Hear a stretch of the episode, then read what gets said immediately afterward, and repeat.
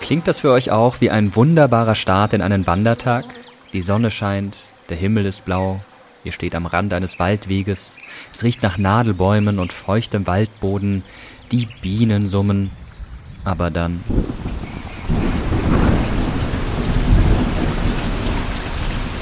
Das ist mein persönliches Wandertrauma. Als Kind musste ich mit meinen Eltern immer wandern. Ich fand es auch nicht immer schlecht, aber halt auch nicht immer gut. Und einmal in Oberammergau wollten wir zu Fuß auf den Kofel. Und dann ist genau das passiert, was ihr gerade gehört habt. Wir standen auf einmal mitten im Gewitter. Da habe ich mir geschworen, ich werde nie wieder freiwillig wandern. Das ist aber lange her, muss man sagen. Und nach der spannenden Recherche für diese Folge hier habe ich gedacht, vielleicht sollte ich dem Wandern doch nochmal eine Chance geben.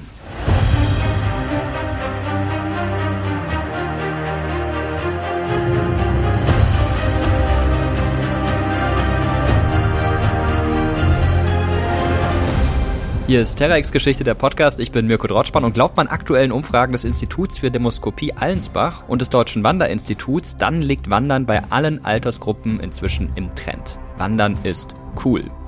Aber Wandern? Ernsthaft? Ausgerechnet Wandern? Lange Zeit galt Wandern ja eher als Freizeitbeschäftigung für ältere Leute. Das ist jetzt anders. Menschen aller Altersgruppen haben das Wandern wiederentdeckt darunter auch viele Jüngere unter 30. Es gibt sogar Wander-Instagram-Profile mit unzähligen Followern. Die Zeiten sind also vorbei, in denen man beim Wandern nur älteren Menschen in Kniebundhosen und karierten Hemden begegnet ist. Aber nicht nur die Pandemie hat viele dazu gebracht, ihre Wanderschuhe anzuziehen und raus in die Natur zu gehen. Ein Grund ist auch das gestiegene Umwelt- und Gesundheitsbewusstsein. Angeblich 10.000 Schritte soll der Mensch am Tag gehen, um fit zu bleiben. Das sind je nach Körpergröße bis zu 8 Kilometern am Tag eine ganze Menge und im Alltag nicht immer zu schaffen. Gut, wenn das dann am Wochenende oder im Urlaub nachgeholt werden kann. Addiert sozusagen. Aktuelle Statistiken sprechen von 40 Millionen Wanderinnen und Wanderern in Deutschland. Das heißt, jeder zweite Deutsche und jede zweite Deutsche schnüren regelmäßig in der Freizeit die Wanderschuhe. Aber warum ist das so? Was ist dran am neuen Wandertrend? Und wann fing es an, dass der Mensch freiwillig zu Fuß von A nach B gegangen ist? Und was unterscheidet Spazierengehen und Flanieren eigentlich vom Wandern? Und wann kam die Wanderlust auf? Das ist ja ein deutscher Begriff, der zum Beispiel auch im englischsprachigen Raum verwendet wird, um die Lust am Wandern auszudrücken. Ihr seht eine ganze Menge Fragen zu einem auf den ersten Blick sehr banalen Thema. Und um sie zu beantworten, sprechen wir heute mit der Historikerin Claudia Seelheim und mit Christine Türmer, die in ihrem Leben schon fast, Achtung, 60.000 Kilometer zu Fuß zurückgelegt hat. Bevor wir aber richtig in das Thema einsteigen, frage ich mich, was ist eigentlich Wandern? Schauen wir einmal in die Geschichte. Da sehen wir, dass Wandern, also das sich fortbewegen auf zwei Beinen, zum Menschsein dazuzugehören scheint. Evolutionsforscher sagen, es sei ein Urbedürfnis. Der aufrechte Gang gilt als die älteste Form der menschlichen Fortbewegung. Man könnte auch sagen, er ist so etwas wie eine anthropologische Konstante. Und klar, als Jäger und Sammler lebende frühe Menschen mussten viele Kilometer am Tag zurücklegen, um Nahrung zu finden oder Handel zu treiben. Ötzi, eine Gletschermumie aus der Jungsteinzeit, also heute ist es eine Gletschermumie, hat natürlich irgendwann mal gelebt, hat man in den Alpen gefunden. Dort ist er wahrscheinlich nicht freiwillig herumgeklettert, um sich vom Alltag zu erholen, sondern er war möglicherweise auf dem Weg, um Waren zu kaufen oder auch zu verkaufen. Ganz genau wissen wir das heute nicht. Was wir aber wissen ist, es gibt in vielen religiösen Darstellungen der Frühzeit oder auch in Mythologien unzählige Berichte von Menschen, die unterwegs gewesen sind. Denken wir beispielsweise an die biblische Geschichte von Abraham, der auf der Suche nach dem verheißenen Land extrem viel unterwegs war. Oder an Homers Odyssee aus der griechischen Mythologie. Da heißt es, Sage mir, Muse, die Taten des vielgewanderten Mannes, welcher so weit geirrt, nach der heiligen Troja-Zerstörung. Das Mittelalter ist dafür bekannt, dass sich Menschen aus Handwerksberufen ständig auf den Weg zu Fuß gemacht haben, um sich weiterzubilden. Ihr kennt vielleicht den Begriff der Walz oder der Wanderjahre. Aber auch Kaufleute waren teils tausende Kilometer unterwegs, um ihre Waren zu verkaufen. Geistliche sind umhergewandert, um zu missionieren. Es gibt die Pilgerwege, die schon jahrhundertelang bewandert wurden und heute wieder zum Trend geworden sind. Denken wir an den Jakobsweg in Spanien. Sind all das nicht auch Formen des Wanderns? Bevor wir unsere Expertinnen zum Thema befragen, schauen wir erst einmal in die Literatur. Da findet sich nämlich jede Menge zum Thema Wandern. Goethe, Schiller, Nietzsche, Fontane, sie alle haben über das Wandern gedichtet. Es geht ein Wanderer durch die Nacht mit gutem Schritt und krummes Tal und lange Höhen, er nimmt sie mit. Die Nacht ist schön, er schreit. Ein schlängelnder Pfad leitet mich steigend empor. Nur verstohlen durchdringt der Zweige laubig des Gitter. Und nach dem Takte regelt und nach dem Maß beweget sich alles an mir fort. Heute hier, morgen dort, bin kaum da, muss ich fort, hab mich niemals deswegen beklagt. Habe selbst so gewählt, nie die Jahre gezählt, nie nach gestern und morgen gefragt.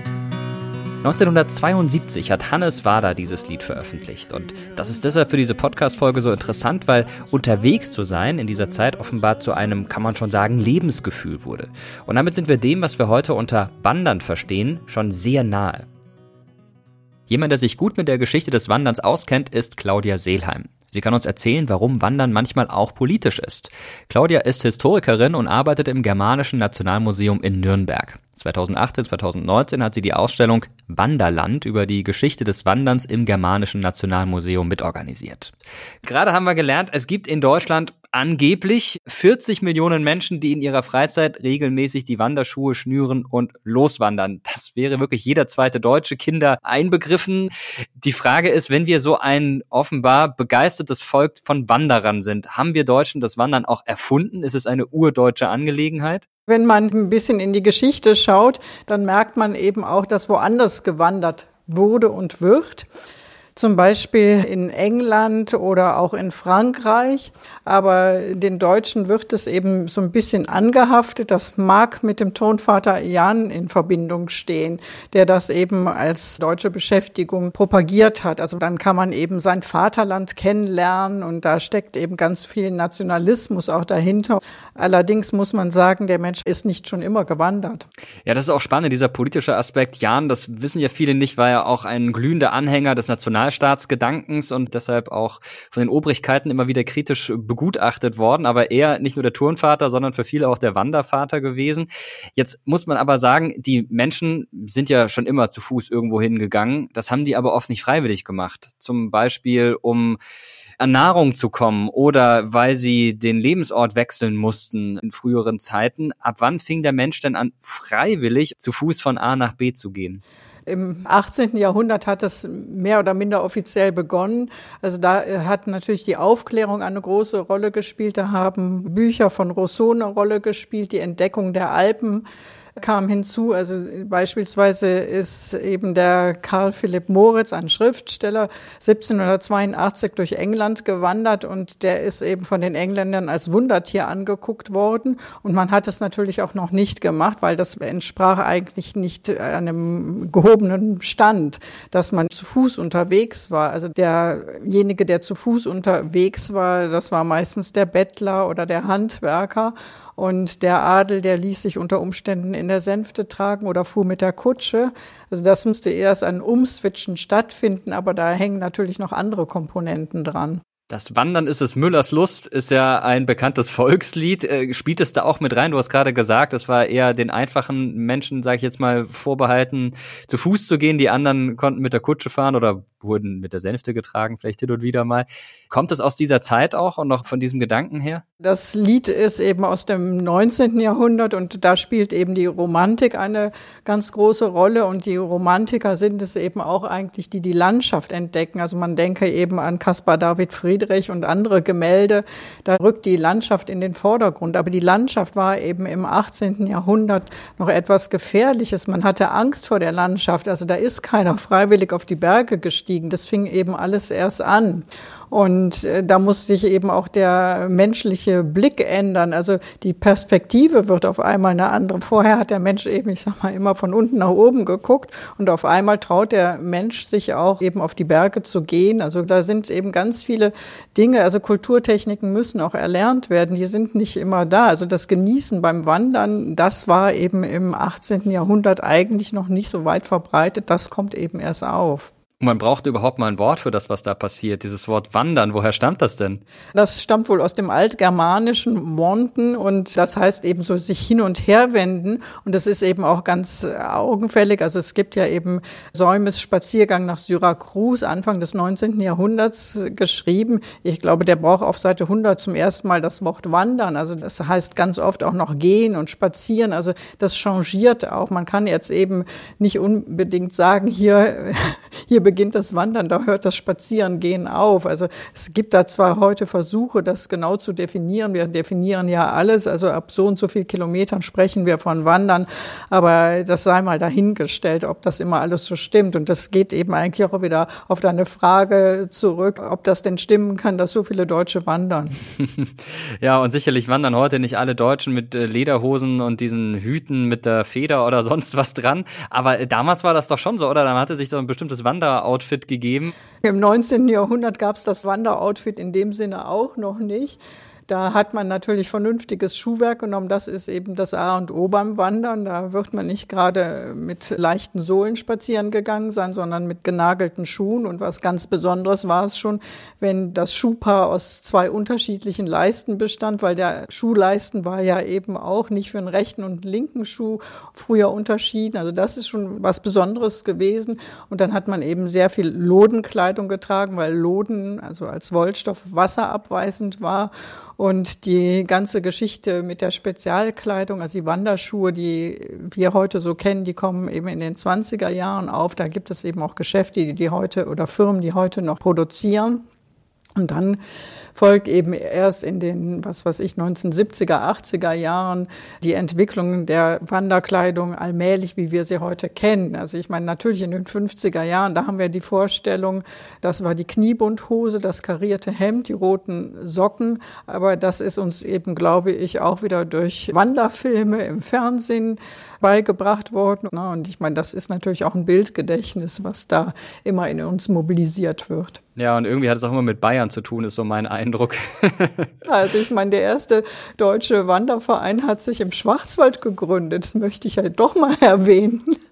Ja, das begrüßt dich als Baden-Württemberger sehr, dass der Schwarzwald so eine große Rolle spielt. Sehr schön. Ja, du, du hast es jetzt schon ähm, ganz nachvollziehbar skizziert, ab wann es denn begonnen hat, dass die Menschen äh, ja aus Freizeitgründen gewandert sind und nicht mehr, weil sie es mussten. Ab wann kann man denn sagen, ist Wandern ja auch so ein richtiges Hobby von Menschen geworden? 1864 wird eben dieser Badische Schwarzwaldverein gegründet und dann gründen sich ganz, ganz viele Wandervereine. Was kommt uns heute auch komisch vor, aber die markieren eben einfach die Wanderwege auch. Das ist ein ganz banaler Grund. Man musste sich da ja irgendwie zurechtfinden, auch ohne GPS und sonstige Accessoires, die wir so heute haben. Und ich denke, dass, wie gesagt, wenn es Vereine gibt, wo sich Menschen zusammenschließen, die sind dann auch gewandert. Also das ist da vereinsmäßig betrieben worden. Stichwort GPS, das ist ja ein ganz interessantes Thema heute. Klar, da hat man digitale Karten auf dem Handy oder hat vielleicht sogar entsprechende Gadgets, die man mit sich trägt, damit man sich zurechtfinden kann. Aber wie war das denn damals? Da standen ja zum Teil nicht mal Schilder, oder? Da hat man dann vielleicht, wenn man Glück hatte, einen Kompass gehabt. Aber wie gesagt, die Wandervereine Mitte des 19. Jahrhunderts, 1864 gegründet, die stellen dann die Schilder in den Wald. Und das ist eben auch eine Hauptaufgabe der Wandervereine gewesen. Und das war natürlich ein totaler Umschwung. Sonst hat man eben noch, wenn man es sich leisten konnte, muss man sagen, einen Wanderführer mitgenommen. Ne? Der hat eben dann die Wege gezeigt. Das war ein Einheimischer in der Regel. In eurer Ausstellung ging es ja auch um die gesellschaftliche Bedeutung des Wanderns und auch um die Entwicklung, die das Wandern genommen hat. Schauen wir uns mal das Zeitalter der Industrialisierung an. Gab es da sowas wie ein soziales Unterscheidungsmerkmal von Wanderern und Nichtwanderern? Das fängt schon damit an, dass eben das soziale Unterscheidungsmerkmal die Freizeit war oder die freie Zeit. Von Freizeit mag ich erst im 20. Jahrhundert sprechen. Und das hat eben eigentlich erst nach dem Ersten Weltkrieg angefangen, dass eben das Wandern zu einer Massenbewegung geworden ist. Da bekamen eben auch Arbeiter geregelten Urlaub und damit gab es Zeit und außerdem gab es eben auch verbesserte Bedingungen. Natürlich im städtischen Umfeld konnte man denke ich, immer schon wandern. Aber die Freizeit gab es ja gar nicht. Also es war gerade mal der Sonntag, der freie Tag. In den 20er Jahren zum Beispiel hat die Bahn die Sonntagsrückfahrkarte auf den Markt gebracht und die konnte natürlich von einer breiteren Menschenmenge genutzt werden, weil das Reisen, also das Fahren zu einem Ort in der Umgebung wesentlich günstiger wurde. Und wie gesagt, die freie Zeit spielte die große Rolle. Und da sind wir auch schon direkt bei der politischen Dimension. Denn freie Zeit konnte man nur haben, wenn diese freie Zeit vorher erkämpft wurde. Gerade Arbeiter, die viele, viele Stunden in den Fabriken verbracht haben, die mussten sich das erstmal erarbeiten, im wahrsten Sinne des Wortes, dass sie dann auch frei hatten und wandern konnten, wenn sie es denn noch wollten nach der anstrengenden Arbeit unter der Woche lass uns mal über diese politische Komponente sprechen, die auch damit in Verbindung steht. Wir haben das schon ein bisschen geschnitten. Wir haben über das Vereinswesen gesprochen, das eine Rolle spielt. Vereine ja oft als hochpolitische Vereine entstanden in Bezug auf Nationalstaatsbewegung zum Beispiel. Wir haben den Turnvater Jan schon angesprochen. Ab wann wurde denn Wandern tatsächlich auch politisch? Ganz besonders politisch wurde das natürlich im Nationalsozialismus. Ne? Ich meine, man kann natürlich auch vorher schon überlegen, Weltkriege, da wird auch marschiert, aber im Nationalsozialismus ist ja auch das ganze Vereinswesen einkassiert worden. Und da wurde das Marschieren mehr propagiert, aber es wurde auch unter dem Deckmäntelchen des Wanderns weiter betrieben. Also es gab ja eben die Organisation Kraft durch Freude zum Beispiel und da gab es eben ein eigenes Amt für Reisen und Wandern und da sind auch millionenfach Wanderungen angeboten worden zu günstigen Preisen, also was weiß ich, eintägige Bustouren zum Beispiel und äh, da sind dann eben auch Millionen natürlich fit gemacht worden. Also das Wandern hat ja auch immer ein bisschen was mit Fitness zu tun und Lachs gesagt, die konnte man natürlich auch sehr gut für den bevorstehenden Krieg brauchen. Also das ist nicht nur ahnungslos passiert, dass das Wandern da weiter gefördert wurde. Hängt sicherlich auch mit dem Begriff der Heimat zusammen, die dann da ja auch gestärkt werden sollte durch die Nationalsozialisten. Auf der anderen Seite ist Wandern ja auch eine Möglichkeit gewesen, der Politik zu entkommen. Ich denke da an die Wandervogelbewegung, die durch die Nationalsozialisten ja dann Stück für Stück kassiert wurde, in Hitlerjugend integriert wurde, aber trotzdem konnte man die Leute ja nicht einfach gleichschalten. Und äh, da könnte ich mir schon vorstellen, dass viele in die Natur gegangen sind, wo sie dann ihre Ruhe hatten, ungestört waren von dem, was politisch in Deutschland passiert. Gab es auch eine Oppositionsbewegung aus dem Wandern heraus im Nationalsozialismus? Es gab schon auch innerhalb der Jugendbewegung weiterhin Bünde, die weiter unterirdisch, sage ich jetzt mal, existiert haben. Die werden es sicherlich auch weiter betrieben haben. Und ich denke, das ist eben das Kennzeichen der Diktaturen auch, dass das eben wirklich kleine Fluchten sind für die Leute. Natürlich hat es das gegeben. Das war ja auch in der DDR so, dass das eben auch kleine Fluchten waren. Jetzt schauen wir mal auf die Zeit nach dem Zweiten Weltkrieg. Du hast gerade schon gesagt, die Nationalsozialisten haben das Wandern vereinnahmt, haben es missbraucht für ihre Zwecke, auch aus militärischen Gründen ein Stück weit. War das denn der Grund, dass Wandern nach dem Zweiten Weltkrieg, zumindest in der Bundesrepublik, ein so schlechtes Image hatte? Da wollte ja kaum noch jemand wandern. Bin mir nicht sicher, ob das der einzige Grund ist. Also ich habe eben auch einen, ich sag mal, kriegsgeschädigten Vater gehabt. Der ist einfach sehr viel marschiert während des Krieges und da hatten viele Leute dann auch echt keine Lust mehr weiter zu marschieren oder zu wandern. Das mag sicherlich auch ein Grund gewesen sein. Und äh, ja, auch das Wandern im Verein war auch, glaube ich, dann unmittelbar nach dem Krieg nicht mehr ganz so populär. Auch da war eben die vorherige Vereinnahmung natürlich äh, schlecht gewesen. Aber nichtsdestotrotz ist ja dann doch in den 50er Jahren wieder viel gewandert worden. Nicht so extrem, wie wir das jetzt im Moment erleben. Aber der Deutsche Wanderverband, der hat sich ja dann doch wieder bemüht, die Wanderer in den Wald zu bekommen. Also gegeben hat es schon, aber natürlich ist eben die Selbstoptimierung auch ein Thema der letzten Jahre und das spielt dann, denke ich, seit den 80er, 90er Jahren eine viel größere Rolle, als das dann unmittelbar nach dem Krieg der Fall war. Natürlich wollte man die Städte verlassen. Die Städte äh, lagen da nieder, die waren zerbombt. Ich meine, wir sehen jetzt aktuell wieder solche Bilder, wie Städte aussehen können. Und dass die Leute dann natürlich ins Grüne wollten, eine Erholung fürs Auge haben wollten, ist auch klar. Aber ich meine, da ist es ja natürlich dann auch aufgekommen, dass die Wanderer immer mehr ihre Automobile genommen haben und dann eben vor die Städte gefahren sind, als sie das dann wieder konnten. Jetzt haben wir vorhin schon mal kurz über die DDR gesprochen und festgestellt, da gab es dann doch eine etwas andere Entwicklung. Ich hatte zum Beispiel, der ich selber im Westen groß geworden bin, bis zum Beginn meiner Arbeit in Leipzig nie was vom Rennsteig gehört und wurde dann ganz schräg angeschaut, als ich nicht wusste, was sich dahinter verbirgt. Und habe gesagt, ja, das muss man doch wissen, das ist doch total bekannt. Jetzt weiß ich es auch, dieser berühmte Wanderweg, der auch sehr schön ist in Thüringen. Wie war das in der DDR? Hat sich das anders entwickelt als in der Bundesrepublik? Da gab es dann in der FDJ entsprechende Unterabteilungen. Also das, das ist eben in Diktaturen äh, anders gelaufen. Also es ist weiterhin organisierter gelaufen, aber natürlich auch da die kleinen Fluchten gab's.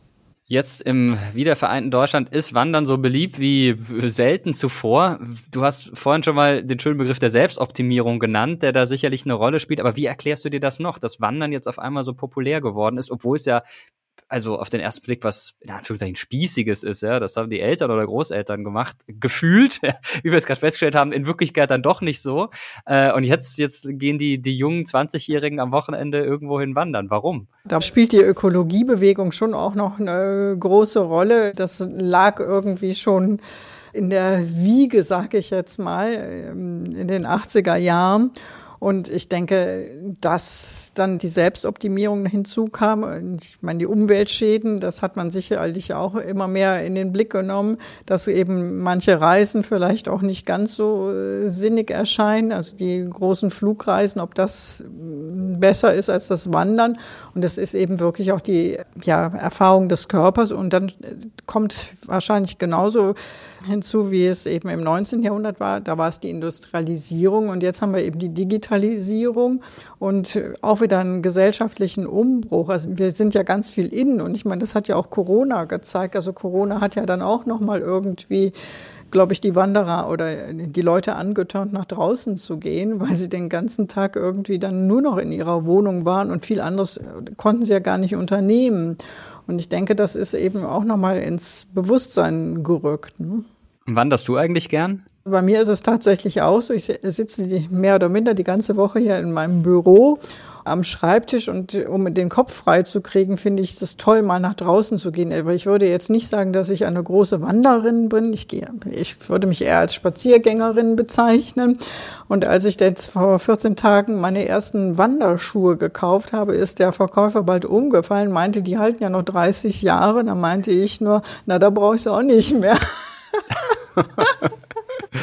naja, wobei je nachdem, wie viel du läufst. Also wir äh, werden gleich hier noch mit einer Langstreckenwanderin sprechen, die äh, schon diverse Paar Schuhe verschlissen hat und das innerhalb kürzester Zeit. Das ist eben irgendwie natürlich auch alles an Markt geworden und ich meine auch der Rennsteig, der wird ausgeschildert und vermarktet. Das gehört alles irgendwie mit in das Gesamtpaket. Ne? Also ich meine, man spricht ja eben auch von der Kommodifizierung des Wanderns, also dass eben alles rund um das Wandern kommerzialisiert wird und auf dem Weg sind wir halt auch. Das stimmt, ja. Trotzdem gibt's immer noch sehr schöne Wanderstrecken, auf denen man vielleicht jetzt auch nicht so vielen Menschen begegnet, weil sie noch nicht so bekannt sind. Jetzt hast du dich mit Unmengen an äh, Wanderungen beschäftigt und äh, mit den Entwicklungen des Wanderns.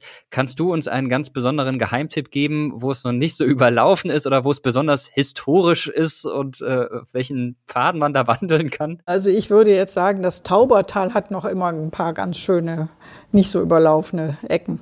Okay, dann alle ab ins Taubertal. Ich als Partner äh, kann es nur empfehlen, in diese Gegend zu gehen.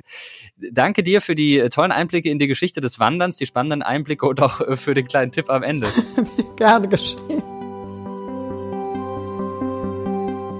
Vereinzelt sind Menschen übrigens auch schon vor der Industrialisierung gewandert. Eine der ersten literarisch verewigten Wandertouren war schon am 26. April 1336, also im ausgehenden Mittelalter.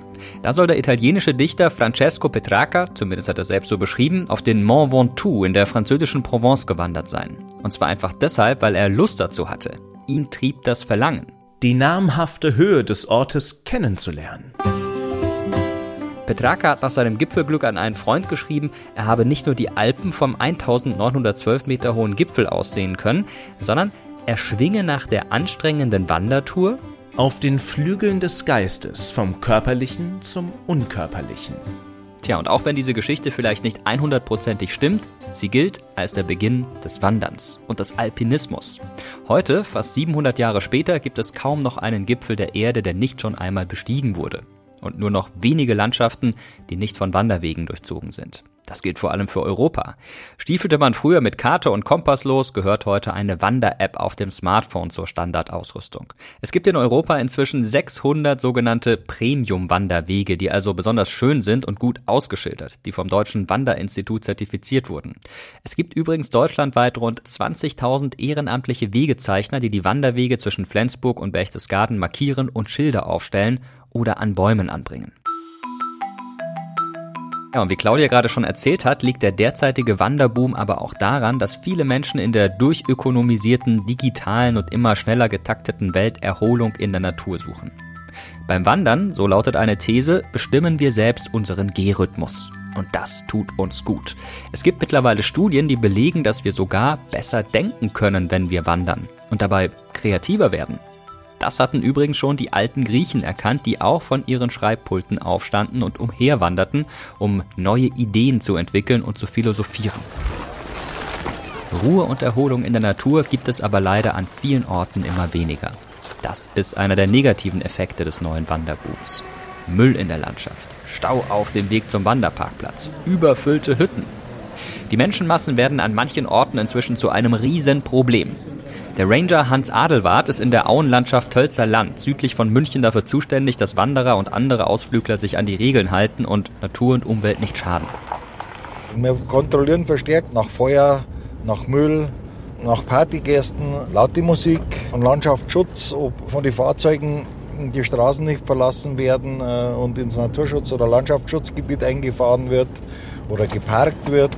Vor allem die menschlichen Hinterlassenschaften regen den Ranger auf. Unter dem Klopapier sind natürlich Fäkalien. Äh, das ist wirklich auch ein Hauptproblem. Man muss sich das mal 10.000 vorstellen. Nehmen wir einfach mal nur 30 Tage und dann stellt man sich das alles mal auf einen Haufen vor. Und dann kam irgendwann der Regen und wo geht das hin? Alles landet letztendlich im Fluss. Und das sollte man sich vielleicht schon mal wirklich klar durch den Kopf gehen lassen, was man da macht. Ja, das klingt ziemlich eklig, was Ranger Hans Adelwart da erzählt und das ist an vielen beliebten Wander- und Ausflugszielen inzwischen leider ähnlich. Wo es schön ist, da will eben jeder hin. Auch wenn es dann oft nur darum geht, ein Selfie auf Instagram zu posten. Ich weiß nicht, wer von euch schon mal im Sommer auf dem Rennsteig in Thüringen gewandert ist oder auf dem Jakobsweg in Spanien unterwegs war. Jedenfalls werdet ihr dort wahrscheinlich nicht allein gewesen sein. Aber jemand, die ganz sicher beim Wandern oft alleine ist, das ist unser nächster Gast hier im Podcast, Christine Türmer. Sie hat inzwischen fast 60.000 Kilometer zu Fuß zurückgelegt. So viel wie kaum ein anderer Mensch. In der US-amerikanischen Thru-Hiker-Szene ist sie als German Tourist bekannt. Thru-Hiker, das sind diejenigen, die einen Fern- oder Weitwanderweg zusammenhängend von Anfang bis Ende bewandern, oft über mehrere tausend Kilometer. Christine wurde von der US-Vereinigung für Langstreckenwanderungen die Triple Crown of Hiking verliehen, weil sie alle drei großen Trails in den USA geschafft hat. Den Pacific Crest Trail, den Appalachian Trail und den Continental Divide Trail. Bisher haben das weltweit nur etwa 500 Menschen geschafft. Und wir haben das Glück, dass sie zwischen zwei Wanderungen heute für uns Zeit hat. Hallo Mirko. Hallo Christine. Du bist, und das ist wirklich eine Sache, die mir viel Respekt abbringt, fast 60.000 Kilometer zu Fuß gegangen, also hast fast eineinhalb Mal die Erde umrundet. Wie viele Wanderschuhe hast du dafür gebraucht? Wie viele Paar? Also Daumen mal Pi müssen das so um die 45 Paar gewesen sein. Also ein paar Trailrunning-Schuhe, die ich da verwende, sie halten 1200 bis 1500 Kilometer und so kommt die Zahl zustande. Das ist eine Menge. Ich hätte jetzt gedacht, du hättest äh, trotzdem mehr gebraucht, denn bei mir gehen die Schuhe schneller kaputt, aber es liegt vielleicht auch daran, dass ich einen etwas schlurfenden Gang habe, der die Schuhe dann schneller verschleißt. Ich muss es jetzt gestehen an der Stelle, Wandern ist tatsächlich für mich nicht so das Ding, das ich jedes Wochenende super gerne mache, was aber, glaube ich, damit zusammenhängt, dass ich als Kind sehr oft wandern musste. Wir sind in den Urlaub fast immer zum Wandern gefahren und mit den Eltern zu wandern kann schön sein. Ich mag meine Eltern sehr gerne, aber ich wäre dann doch manchmal lieber ans Meer gefahren. Ich glaube, heute, ja, wäre das jetzt auch was, was mir Spaß machen würde. Aber ich wurde so ein bisschen vergraut und ich habe gelernt, dass es dir ähnlich ging als Kind. Stimmt das? Total. Als Kind war ich gänzlich unsportlich. Also ich war immer so eine kleine Streberin in der Schule, ne, war immer so eine Einserkandidatin. Nur in Sport, da war ich die totale Null. Das lag daran, dass ich schon immer, naja, ein bisschen unsportlich war. Ich bin dann gerne mal vom Schwebebalken gefallen oder hing liegen wie so ein nasser Sack Kartoffeln am Reck. In den Mannschaftssportarten, erinnerst du dich vielleicht, war ich immer auch die Letzte, die ausgewählt wurde. Also ich war da eher so traumatisiert. Ne? Und ich musste auch mit meinen Eltern so in Kniebundhosen und Gamsbarthut da durch die Alpen latschen. Fand ich auch alles ganz furchtbar. Und so habe ich also Wandern immer total abgelehnt und bin eigentlich zufällig darauf gestoßen. Viele Jahre später, so mit Mitte 30, da habe ich mal so einen Yuppie-Urlaub gemacht in den USA und da bin ich dann tatsächlich auch mal wandern gegangen im Yosemite Nationalpark, was man halt so macht, ne, ist ja sehr spektakulär. Und da habe ich dann zum allerersten Mal die sogenannten Thru-Hiker getroffen. Surhiker, so heißen diese Langstreckenwanderer, weil die diese langen Distanzen in einer Saison durchwandern, also Thru-Hiken. In dem Falle Mexiko, Kanada sind die gewandert. Und die sahen aber zwar ziemlich abgeranzt, braun gebrannt und unterernährt aus, aber die haben so eine total Begeisterung ausgestrahlt, dass ich richtig gehend angefixt war. Und das war sozusagen mein Einstieg, wo ich dann dachte, hey, das kannst du doch auch mal probieren. Und dann hat sich gepackt und nicht mehr losgelassen. Und seitdem bist du unterwegs. Wie gesagt, 60.000 Kilometer. Eine ganze Menge. Was ist das, was dich besonders fasziniert? Du hast gerade schon ein bisschen angesprochen, wie du angefixt wurdest. Was gefällt dir am allerbesten? Ist es die Natur sehen, das draußen sein, die Bewegung, alles zusammen?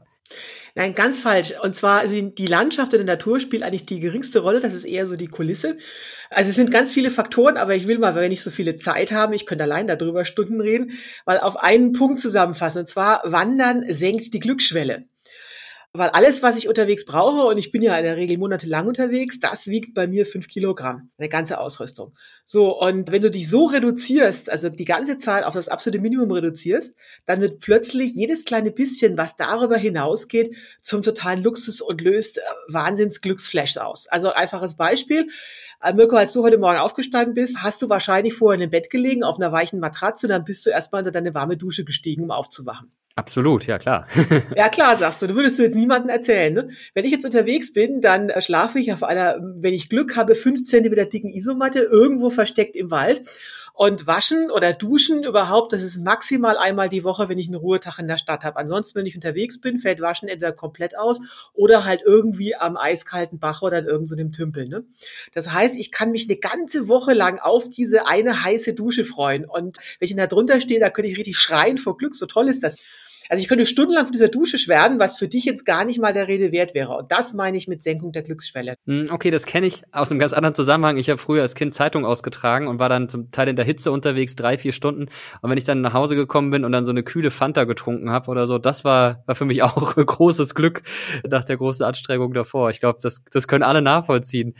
Jetzt ist es so, dass wenn man rausgeht und wandert, das heute nicht mehr einfach so ist, jo, man läuft halt los, sondern man bereitet sich umfangreich vor, geht in den Outdoor-Laden, kauft da entsprechend ein, diverse Dinge für die Ausrüstung. Das ist gerade auch schon kurz angeschnitten.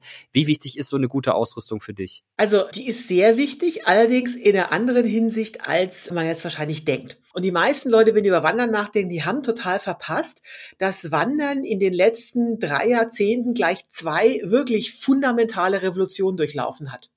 Also wenn man sich so vorstellt, so wie du, deine und meine Eltern, ne, so äh, Gamsbarthut und äh, Loden, äh, Kniebundhosen und sowas, ne, das ist alles nicht mehr. Also mittlerweile hat sich das A von der Ausrüstung her total gewandelt, diese Ultraleichtrevolution und auch die digitale Revolution. Aber da kommen wir später zu.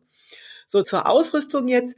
Ich bin ultraleicht unterwegs. Das heißt, meine gesamte Ausrüstung, die wiegt gerade mal fünf Kilo. Und diese ganze Ultraleichtgeschichte, die begann im Jahr des Herrn 1991 mit einem amerikanischen Luft- und Raumfahrtingenieur namens Ray Jardine. Der ist genau wie ich mal von Mexiko nach Kanada gewandert, sogar mehrere Male, so mit so einer klassischen Ausrüstung. Ne?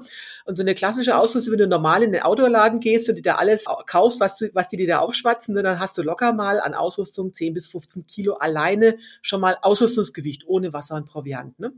Und so war der halt auch unterwegs. War irgendwie ganz furchtbar. Dann dachte der, naja, Luft- und Raumfahrttechnik, da geht's ja um Gewichtsoptimierung. Das wende ich jetzt mal aus Wandern an und hat total die, ja, diesen Gewichtsoptimierungsprozess durchgeführt und kam halt bei diesen fünf Kilogramm raus. Und darüber hat er 1991 das erste Buch geschrieben.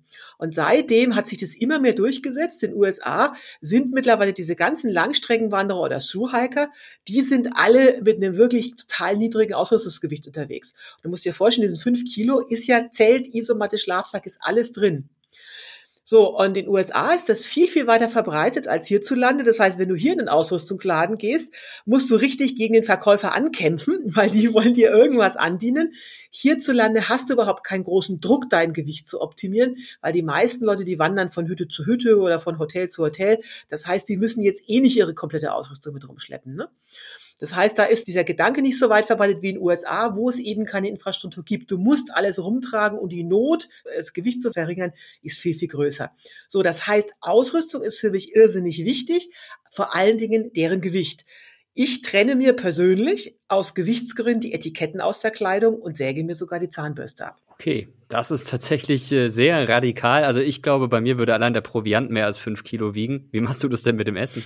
Der kommt dann noch oben drauf. Also man vergleicht, diese fünf Kilo beziehen sich auf das sogenannte Basisgewicht. Und das beinhaltet alles, was im Rucksack ist, außer Wasser und Proviant. Ich komme maximal auf 12, 13 Kilogramm Ausrüstung und Wasserproviant. Okay, ja, das ist auf jeden Fall möglich, damit äh, paar Kilometer zurückzulegen. Das ist also eine Revolution, die du schon angesprochen hast, dieses äh, Ultralight, ultraleicht in Bezug auf die Ausrüstung. Das zweite ist OpenStreetMap oder generell eine digitale Revolution, von der man da sprechen kann. Was ist da genau passiert? Früher haben die Leute immer so ganz oldschool mit Papierkarte und Kompass navigiert. Ne? Das mache ich persönlich nie. Also nicht, weil ich dazu blöd zu wäre, sondern einfach, das geht schon mal aus Gewichtsgründen nicht, weil ich mache nichts unter 1000 Kilometer. Und dafür, für diese langen Strecken, mir die Papierkarten schon viel zu schwer. Das heißt, ich bin auf digitale Navigation angewiesen, weil da kann ich so viele Karten mitnehmen, wie ich will. Das passt ja alles auf eine kleine Micro-SD-Karte. Ne? So, und da kommen jetzt zwei Sachen zugute. Das, was wir heutzutage als GPS bezeichnen, ist eigentlich einmal von den US-Amerikanern aufgebautes Satellitensystem, war eigentlich mal für militärische Zwecke gedacht. Das gibt es schon seit 1973. Das war aber bis zum Jahr 2000 für Wanderer nicht völlig irrelevant, weil die Amerikaner das nicht freigeschaltet haben. Das wurde wirklich nur vom amerikanischen Militär verwendet. So, und 2000 wurde das also für die Öffentlichkeit freigegeben. Das nutzt jetzt aber relativ wenig, wenn du weißt, wo deine Position ist, wenn du nicht die passenden digitalen Karten dazu hast. Und da passierte dann 2004 der entscheidende Schritt. 2004 wurde nämlich das Projekt OSM gegründet, OpenStreetMap. Und das ist nichts anderes als Leute, die eben Daten sammeln. Also was weiß ich, hier ist ein Stromleitungsmast, hier ist ein Wanderweg oder hier ist jetzt mal eine Wasserquelle.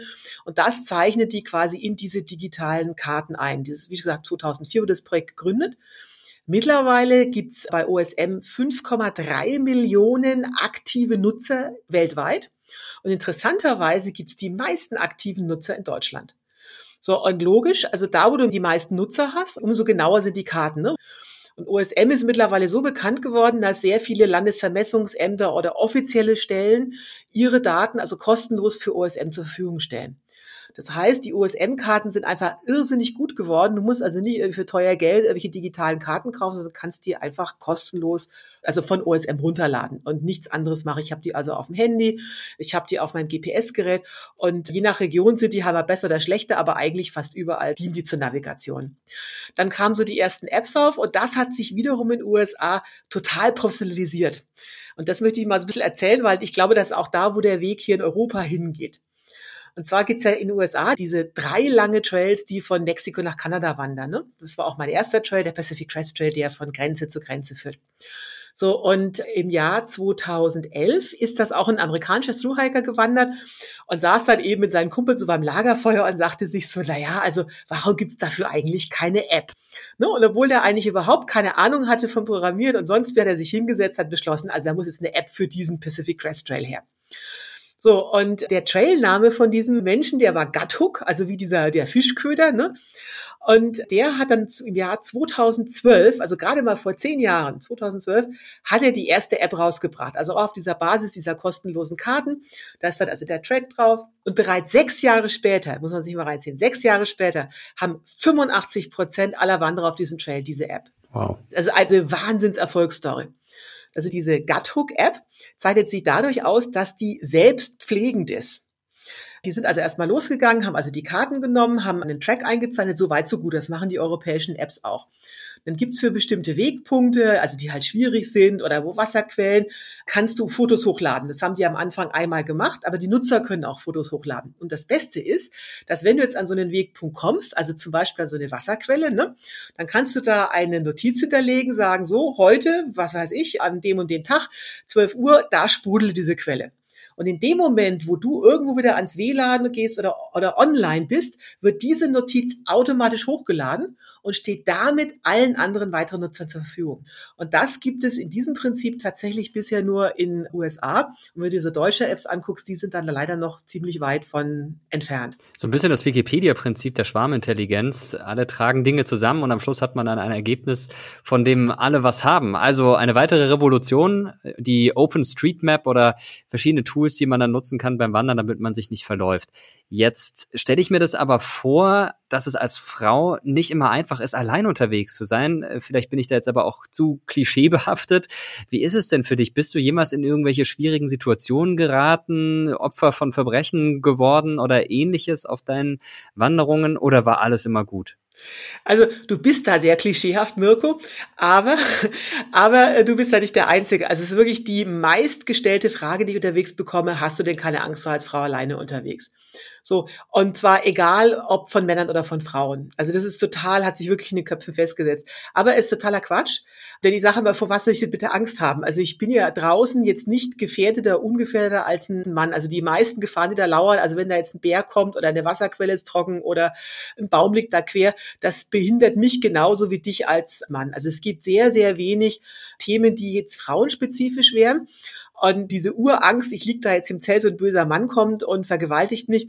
Also muss ich immer sagen, na ja, Leute, jetzt stellt euch mal vor, draußen stürmt und schneit gerade nachts hat's unter null Grad. Würdest du dich jetzt nachts im Wald verstecken und hinter den Bäumen warten, bis mal so eine alleinwandernde Frau vorbeikommt?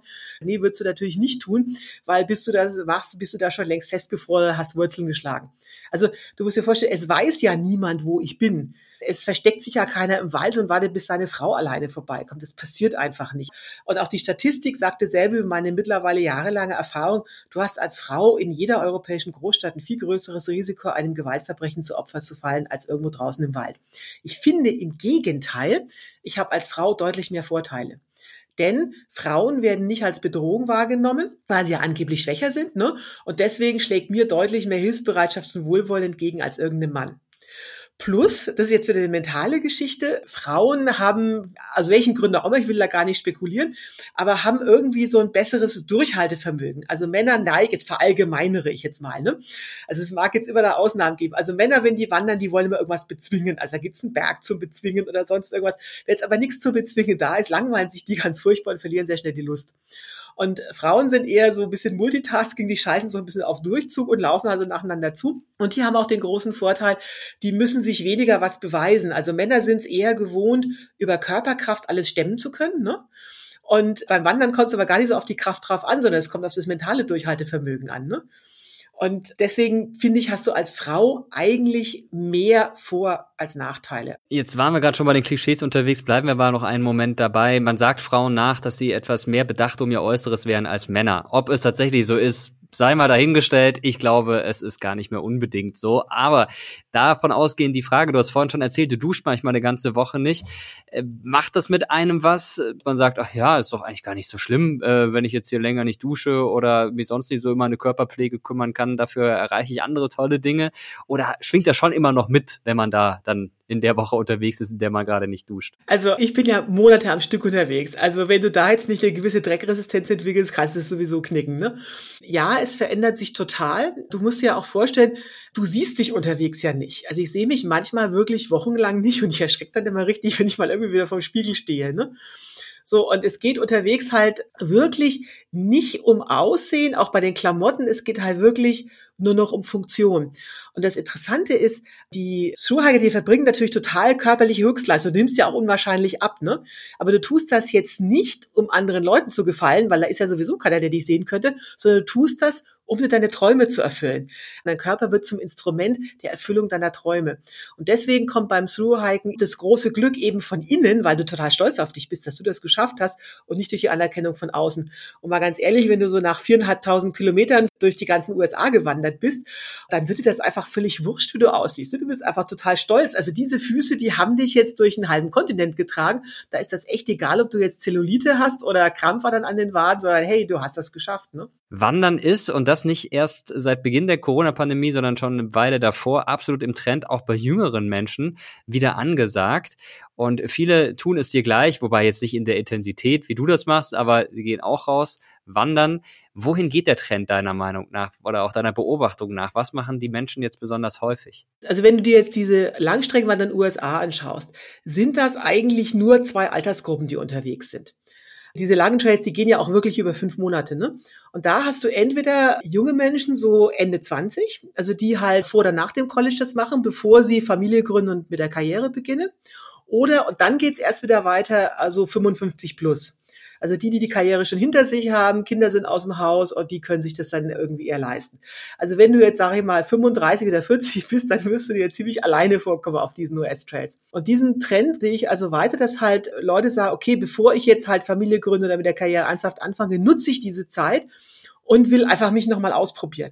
Und das hat auch sehr einen körperlichen Aspekt. Also diese US-Trails, die haben einen Wahnsinnszulauf. Also als ich den Pacific Crest Trail damals 2004 zum ersten Mal gelaufen bin, bin ich da mit 300 anderen Thru-Hikern gestartet. So, das war im Jahr 2004. 15 Jahre später, also vor Corona, hatte sich diese Zahl verzwanzigfacht innerhalb von 15 Jahren. Und das ist halt diese sehr lange Strecke. Du brauchst da etwa fünf Monate für. Und ich glaube, dass der Trend wirklich da geht zu sagen, hey, ich will es einmal wissen. Ich will mich wirklich mal auspowern. Ich will wissen, schaffe ich das? Und ich glaube, dass diese langen Trails da total immer mehr Zulauf finden, weil es halt so ein bisschen, ja, ich will mich mal ausprobieren, mal austesten. Mal gucken, ob ich das alles schaffe, mal so alleine.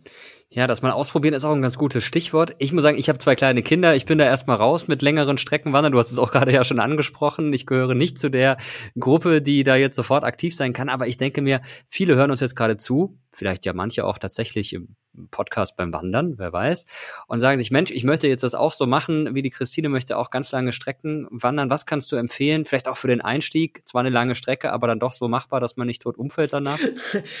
Also, es ist immer schwierig, weil aus meiner Sicht ist der wirklich spannendste Trail in ganz Europa im Moment. Jetzt kommt ganz skurriles Land.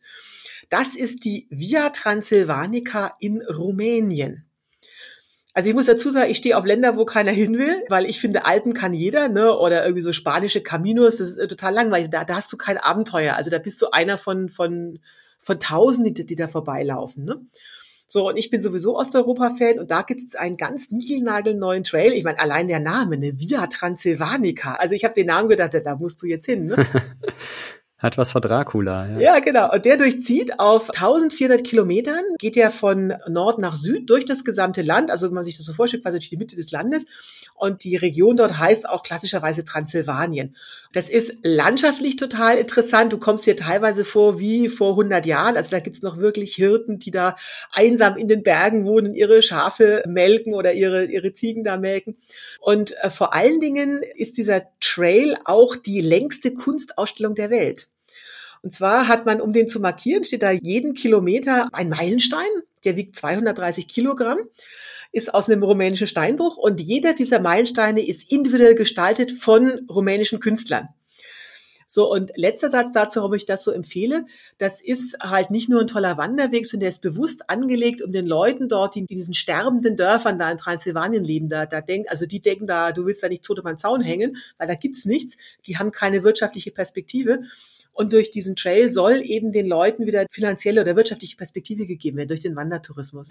Jetzt allerletzte Frage an dich. Du hast uns einen Tipp gegeben, was wir machen sollten, wenn wir reinschnuppern wollen. Wo geht's für dich als nächstes hin? Du hast schon gesagt, USA ist jetzt so dein Ziel, ne? Als nächstes geht's nach USA. Da laufe ich einen ganz wilden Trail, den Oregon Desert Trail. Oregon denkt man eher so, ja, so, so üppige Bäume und Pipapo. Aber nein, es gibt auch eine Hochwüste in Oregon und da geht dieser Trail durch. Also ich habe jetzt schon ordentlich trainiert in dieser Trail zeichnet sich dadurch aus, du startest und dann ist die nächste Wasserquelle nach dem Start nach 57 Kilometern. Und naja, da wollte ich halt auch schon mal ein bisschen, ein bisschen fit werden. Also das ist so die Planung jetzt für den Sommer und dann will ich noch ein bisschen durch Europa wandern. Christine, vielen Dank dir für die Eindrücke und ich muss sagen, du hast mir jetzt auch tatsächlich ein bisschen Lust gemacht aufs Wandern. Also vielleicht werde ich es dann doch demnächst mal versuchen, wenn ich unsere Töchter dazu überreden kann, mitzukommen. In diesem Sinne verabschiede ich mal mit dem amerikanischen Hiker Gruß Happy Trails. Okay, ich muss zugeben, ich hätte nicht gedacht, dass es über das Wandern so viel zu erzählen gibt. Und ich bin immer noch beeindruckt von Christine und ihren fast 60.000 Kilometern, die sie zu Fuß zurückgelegt hat. Das werde ich in meinem Leben vermutlich nicht mehr schaffen. Aber vielleicht werde ich demnächst dann doch mal öfter die Wanderschuhe anziehen und raus in die Natur gehen. Wenn die Kinder mitkommen, ist ja immer so eine Sache. Wirklich eine gute Möglichkeit, im digitalen Alltag zu entfliehen und den Kopf wieder freizukriegen, muss ich zugeben. Und es auch so zu machen wie die alten Griechen. Umherwandern und dabei neue Einfälle bekommen. Man muss ja nicht unbedingt dorthin fahren, wo alle hinwollen. Ruhige und nicht so überlaufene Alternativen gibt es allein in Deutschland jede Menge. Und die meisten Wanderziele kann man auch gut mit Bus und Bahn erreichen. Dann ist Wandern nicht nur gesund, sondern auch nachhaltig. Auch unsere ehemalige Bundeskanzlerin Angela Merkel wanderte übrigens, um sich vom Politikalltag zu erholen und SPD-Generalsekretär Kevin Kühnert sagte kürzlich, Wandern, das sei seine Form, sich zu entspannen. Wer von euch bisher nicht zu den begeisterten Wanderern zählt, vielleicht haben wir euch mit dieser Folge ein bisschen Lust gemacht, es einfach mal auszuprobieren. Es müssen ja nicht gleich 1000 Kilometer auf der Via Transylvanica sein, wie Christine vorgeschlagen hat. Ein paar Kilometer durch den nächstgelegenen Wald reichen für den Anfang vielleicht ja auch. Seid ihr schon begeisterte Wanderer? Oder so wie ich, eher so die zurückhaltenderen und bisher nicht so auf die Idee gekommen, freiwillig zu wandern? Schreibt uns das gern zum Beispiel auf YouTube im Community-Tab von Mr. Wissen to Go Geschichte. Dort posten wir jedes Mal, wenn eine neue Folge erscheint und unter diesem Post gibt es auch eine Kommentarfunktion. Wir lesen eure Kommentare natürlich und freuen uns über alles, was von euch kommt. Egal ob Lob, Kritik, aber natürlich auch Ideen für zukünftige Episoden. Auch dazu haben wir euch was in den Show Notes dieser Podcast-Folge verlinkt. TerraX Geschichte, der Podcast, ist eine Produktion von Objektiv Media im Auftrag des ZDF. Ich bin Mirko Drotschmann, sage danke fürs Zuhören und bis zum nächsten Mal.